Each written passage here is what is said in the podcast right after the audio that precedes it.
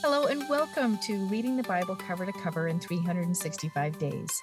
My name is Andrea Lendy, author of the book and Bible reader and studier for over a decade, and I'm excited to share some thoughts with you about today's reading. Welcome to day 352 of Reading the Bible Cover to Cover in 365 Days. Let us pray. Oh Lord, thank you for another day in your word. Help us hear the message you have for us today. In Jesus' name, amen. Let's see what Jesus is teaching us in John chapter 17. This chapter is one of my favorite chapters in the Bible. The whole chapter is Jesus' prayer for us before he goes to the cross. In this chapter, he shows us how to pray and the power of prayer. He shows us that he is our intercessor as he prayed for us over 2,000 years ago. In verse 20, he prayed, Neither for these alone do I pray. It is not for their sake only that I make this request, but also for all those who will ever come to believe in, trust in, cling to, rely on me through their word and teaching. We are included in this chapter long prayer that Jesus prayed over two millenniums ago.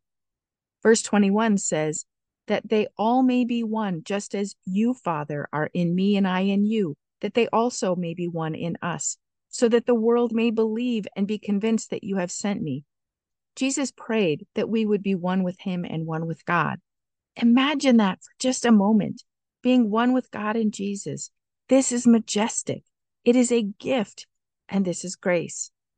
The world can certainly drag us down, but we must remember that we are sons and daughters of the Most High God and that He abides in us. Now, let's go back to the beginning of the chapter. In verse 1, Jesus prayed that God would glorify him. He prayed for God to fulfill his mission and be nailed to the cross. This is how deeply we are loved. In verse 2, he prayed, Now glorify him, so that he may give eternal life to all whom you have given him. Again, he states his desire to be nailed to the cross to save us. This is love. We are more than blessed to be chosen to know and love God and his son Jesus. We can be supremely thankful today for this blessing and privilege. In verse 13, Jesus prays about joy. The Amplified Bible defines this verse as that they may experience my delight fulfilled in them, that my enjoyment may be perfected in their souls, and that they may have my gladness within them, filling their hearts. May we receive this word that Jesus is delighted in us, and may we be filled with gladness and joy in our hearts. Let's see what Micah prophesies about in chapter 3. This chapter is dedicated to the leaders of the people and how they used the rest of the people. Micah writes about them as though they were cannibals because they mistreated the people so badly. The false prophets led them astray, and as Jesus said, the leaders couldn't find God themselves and therefore couldn't lead the people to Him either. Way back in Numbers 6, verses 22 through 25, the Lord told Moses how to give a blessing to the Israelites. He said, The Lord bless you, watch you, guard, and keep you. The Lord make his face to shine upon you and enlighten you and be gracious to you. But here in Micah verse 6, he said, Therefore it shall be night to you, so that you shall have no vision. Yes, it shall be dark to you without divination, and the sun shall go down over the false prophets, and the day shall be black over them. God took the blessing that should have been theirs away from them because of their sins.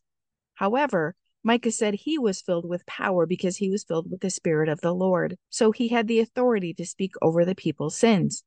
Micah accuses the judges of taking bribes, the priests teaching for hire, and the prophets falsely prophesying for money. Corruption abounded, yet they believed they were safe because they thought the Lord would never leave them. However, verse 12 tells us that their nation would be destroyed, and it was. Assyria and Babylon were used to destroy Israel and Judah. In chapter 4, Micah foretells what it will be like in the millennium. Many nations will go to Jerusalem and learn about God. He will teach us his ways. Jesus will judge the people and the nations, so there won't be any wars or need for them. Jesus will hear the controversy and decide how to resolve it. Not everyone will follow God, but those who do will be blessed. Micah writes that God will gather the lame and the afflicted and make a nation out of them. They will be richly blessed.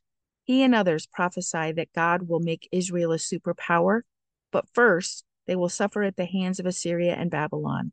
In the meantime, who can we help or bless today? Jesus said that when we give to others, we give to Him. Let's see what we can learn from Proverbs 21 today. Verse 3 says, To do righteousness and justice is more acceptable to the Lord than sacrifice. God delights in having our hearts and following his commands. He isn't looking for sacrifices as in the Old Testament, even in the Old Testament, as we read this proverb. Jesus was the final sacrifice. May we seek to follow God, do the right things according to his will for us, and let justice rule in our lives. In addition, may we love him with our whole hearts, souls, and minds as Jesus gave us this commandment. Many verses in this proverb address lying, violence, and the wicked. No good things come from these attributes. Verse 21 says, He who earnestly seeks after and craves righteousness, mercy, and loving kindness will find life, in addition to righteousness, uprightness, and right standing with God and honor. May we continue to seek righteousness in the Lord and find life.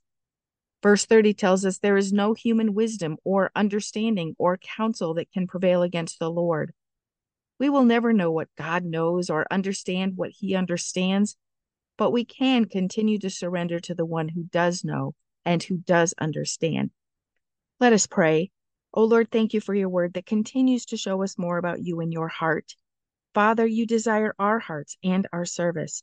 We love you with our whole hearts, souls, and minds. Help us be obedient to you in every way. Bend our will to yours, Lord. Keep us yours forever, Father. In Jesus' name, amen. Thank you for walking this journey with me and being a faithful reader of God's Word. I pray that He shows Himself as the God who loves you deeply and cares about every detail in your life. Come back tomorrow for some more thoughts and insights as you read God's Word.